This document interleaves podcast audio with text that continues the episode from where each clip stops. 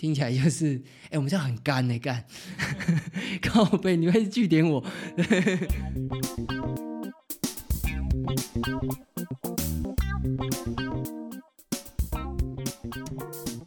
好，欢迎收听深红投资。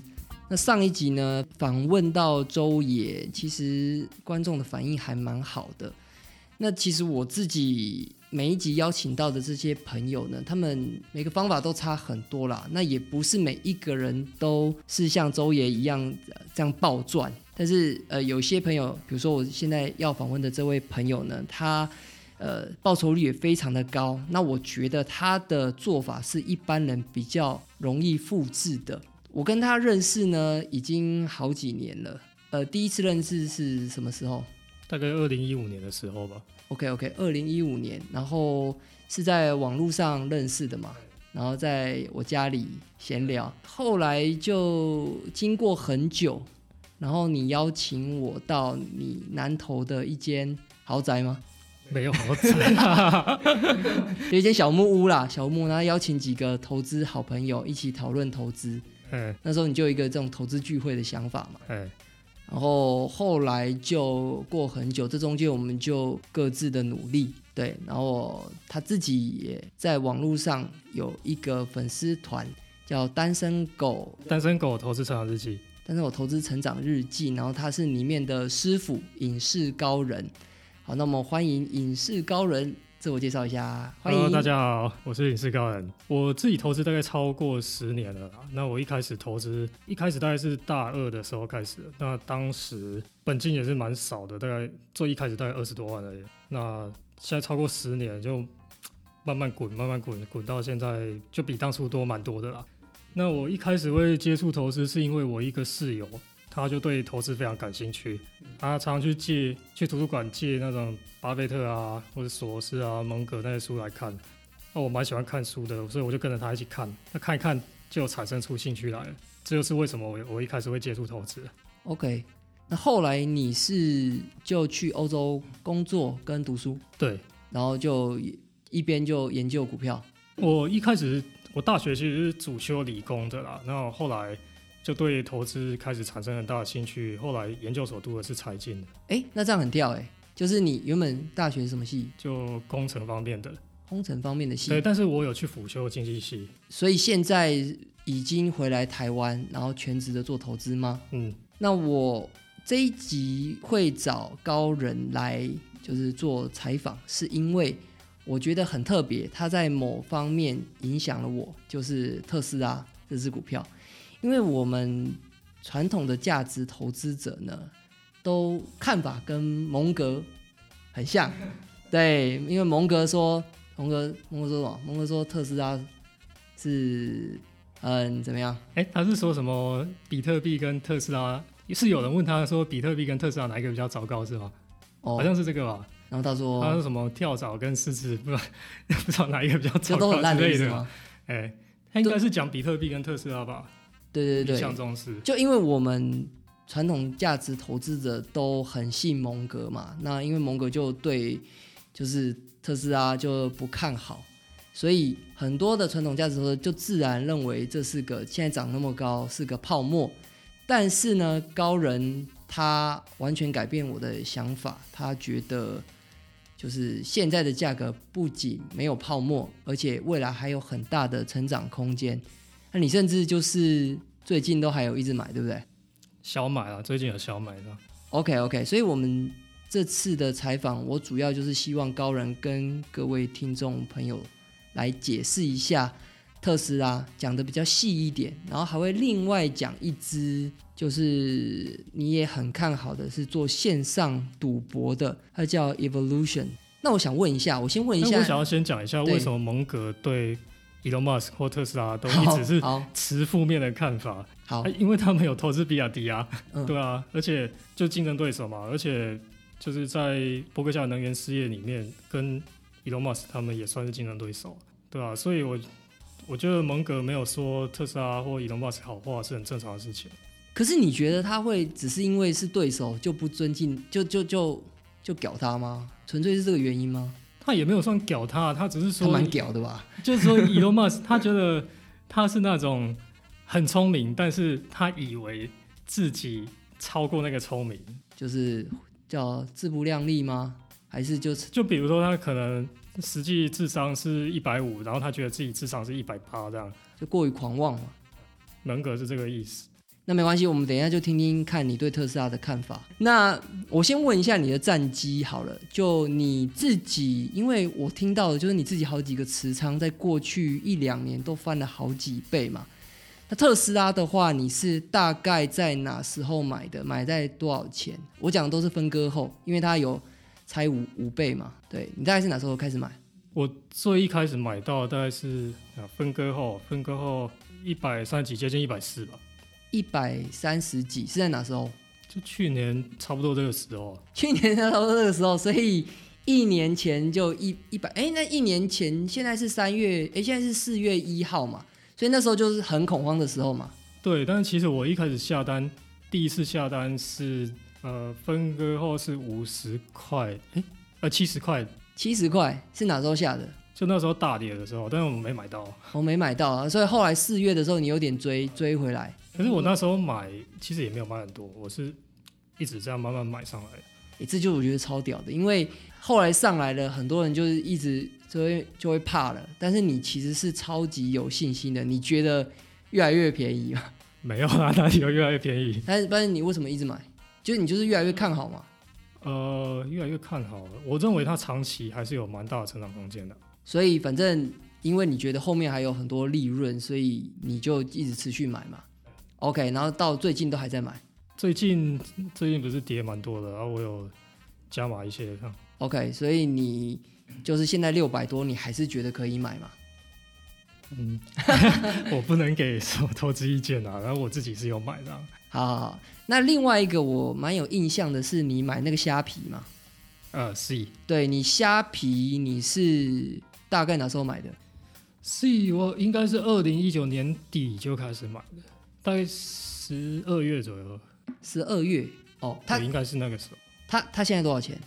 现在两百多，现在两百多，应该是两百二十几吧。啊，你那时候买在哪？是，我去年的买买完的均价在四十三左右。我靠，就是等于崩盘你就一直接嘛。哦，所以没有在崩盘前我就开始买了，然后就沿路接嘛。呃，从大概四十几买到五十几，然后又又下来。到四十几、三十几，我又买了，啊，最后均价在四十三，然后现在等于也四五倍啦，差不多吧，好像也是蛮屌的。然后还有一个是哔哩哔哩嘛，哔哩哔哩也是差不多这时候，对，差不多那时候，那时候，然后不过哔哩哔哩比较特别，你是买在你是要不要崩盘那时候买，那均价多少？二十出，靠哟，均价二十出，那现在多少？现在一百出吧，现在我卖掉了，你是哪时候卖掉？啊啊！就就去年那个跨年那一次啊，哦对那天那对那那那是多少？呃，均我卖出均价在九七吧。我靠，那也是四倍嘛，三倍多。呃，那你是就是因为你看了他跨年的节目，你觉得非常没有特色，就怒怒骂，他已经慢慢失去他的特色，慢慢失去他的特色。OK，因为在过去中国一些社交软体，比如说。微博啊，或者什么知乎那些，就一开始他们呃用户还没有那么多的时候，它很有它的特色在。可是它大众化之后，就慢慢失去它的特色，然后就变得没有这么好了。OK，然后你如果去看微博的股价，呃，也是就后来就差很多嘛。所以等于说，你觉得一开始冲起来有一大段，但是你只要后面只要让你觉得没有那么好，你就就会卖掉。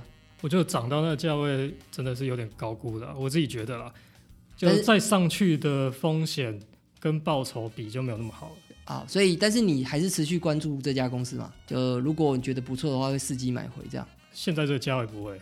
OK OK，好，那我们就来讲一下今天的重点。好，那我觉得就先特斯拉好了。我这边刚大纲写发展近况嘛，那里面有写几项啦。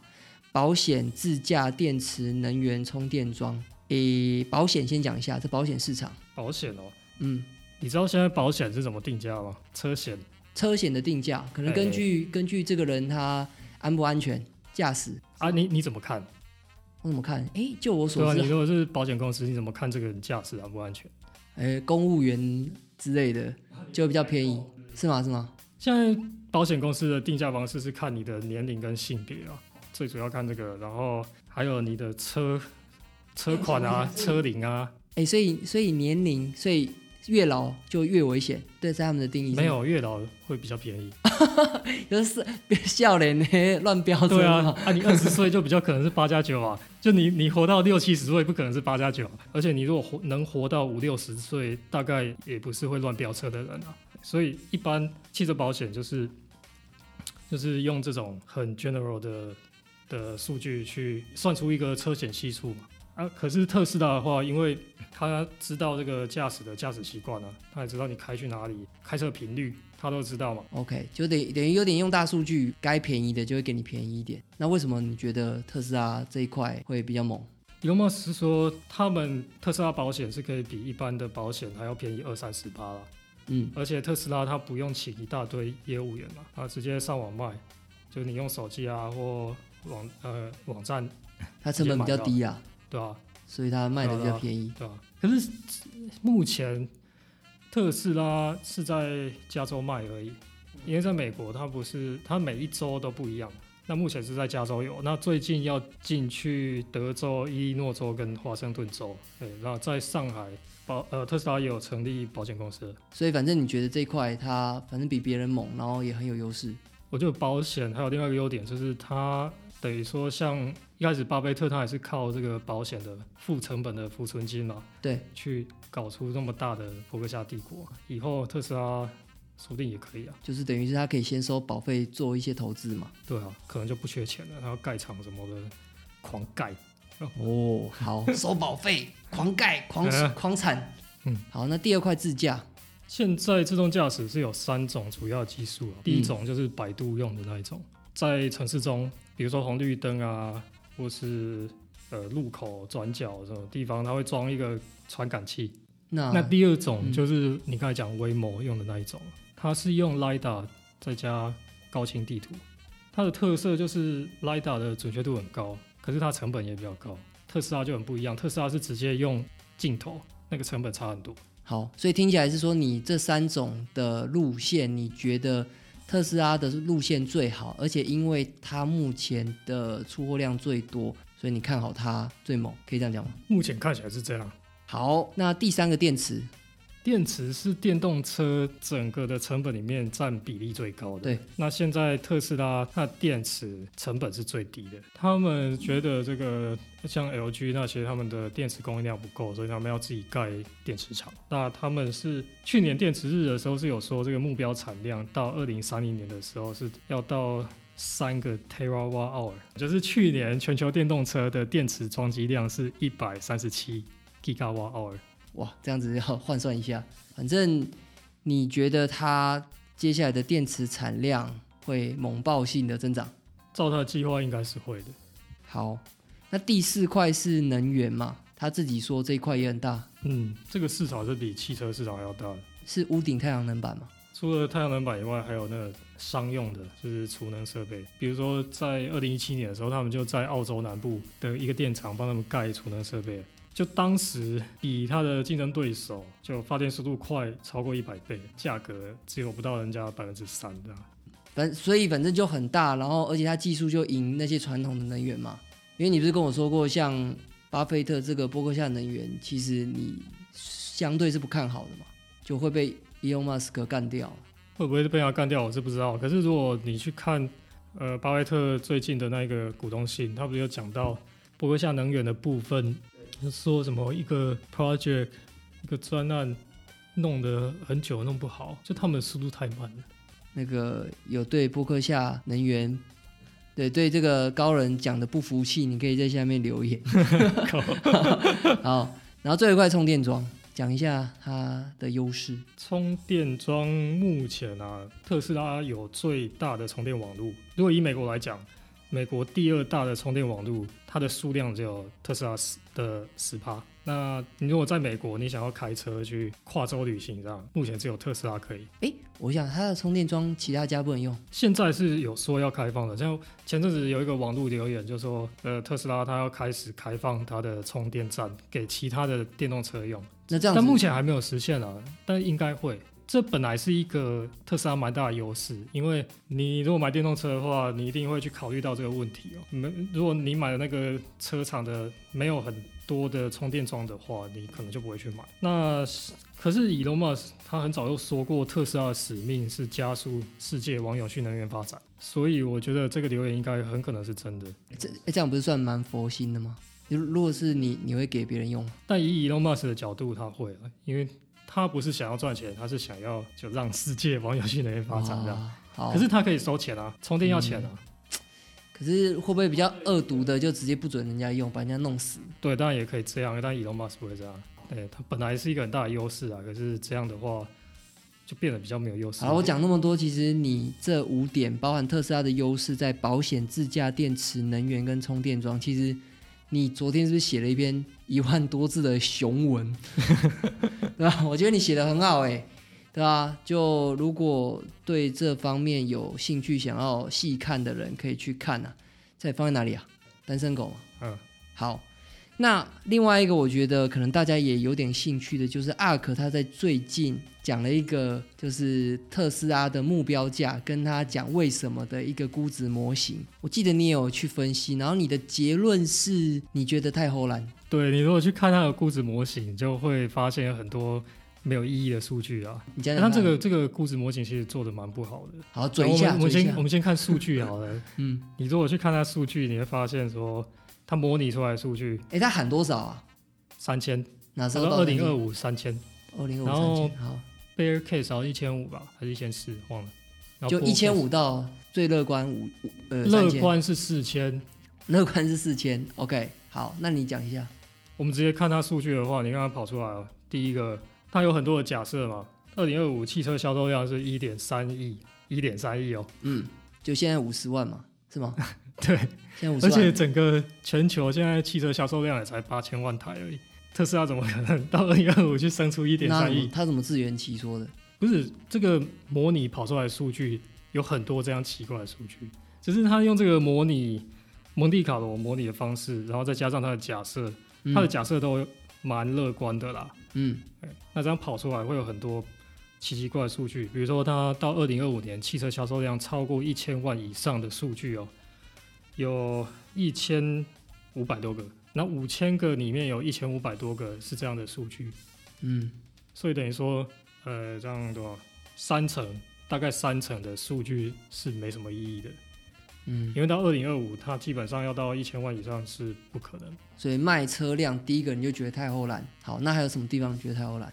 有一个 Excel 档，大家可以去下载来看啦。那我们可以看它这个假设的那个那个 Excel sheet 里面，你会发现它的假设太夸张。比如说毛利，嗯。他说 Bull Case 的毛利是他设六十，然后 Maximum 毛利设八十，就至少毛利就是有六十啊，这是 Bull Case 跟 Bear 呃 Bull Case 跟 Maximum。对啊，最差赚六十八。对，它是三十几个假设，可是问题是它这个 maximum 设的这个假设几乎都是不可能的事情的。哎，奇怪，那为什么他们不是分析团队很屌吗？那怎么会在你眼中觉得这很多都觉得妈的人好好烂呢？为什么会这样？你你你会觉得很奇怪吗？就到底是是我们不懂，还是他真的就是爱齁懒没？有，他这个模拟这个估值的模型本来就有问题。好，所以你还是觉得他有问题就对了。哎，那我这样问好了，你诶刚刚讲那么多，你讲了特斯拉的优势嘛？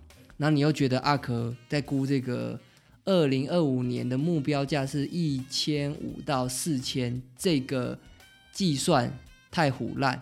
但你自己觉得怎样是你合觉得合理的目标？应该不是说我觉得它的目标价太胡乱，而是说它的模型太胡乱。那你自己怎么估？诶，应该这样讲，因为你跟我说你基本上不会卖嘛。如果 Elon Musk 健康，然后还是特斯拉 CEO 的话，我就不会卖。就你很看他嘛。哎，目前是这样啦。我觉得好像很多人就真的都是看他。哎，你真你觉得他们这么大的公司，现在假设就算没有他，我觉得会差很多，差很多。哎，会差很多，真的，因为特斯拉是蛮特别的一家公司啊。嗯，其他公司就现在 CEO 都不见也没关系，但是特斯拉没有 Elon Musk 不行。特呃，Elon Musk 现在还是亲身去参加这个工程会议的。嗯，就他是真的在带动很懂大家。很懂那些工程师，而且是不是其实很多新进的年轻人都是看因为他而来的？我猜应该是啊。嗯，他们有你如果说你老板是 Elon Musk，干超屌。OK，好，那特斯拉差讲的差不多了，那剩下的问题还有很多，我们就留到下一集。那有问题的听众呢，就欢迎在下面按五星留言。那这集就到这边，拜。